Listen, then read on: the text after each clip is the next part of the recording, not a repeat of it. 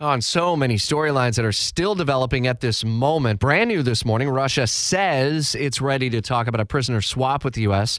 following the sentencing of basketball star Brittney Griner. She was uh, given a nine year sentence for that small amount of cannabis oil in her luggage. Live continuing team coverage, Fox's Tanya J. Powers. And so, if Russia says this and Antony Blinken had said that last week, might there already be some machinations of a deal in place?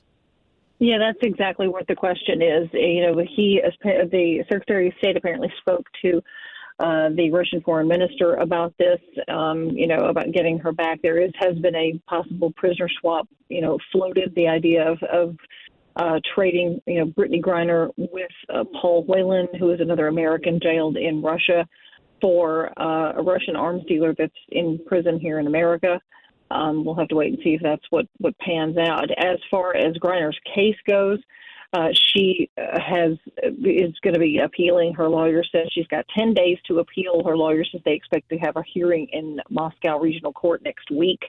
Um, you know, her agent says that you know she was used as a political pawn.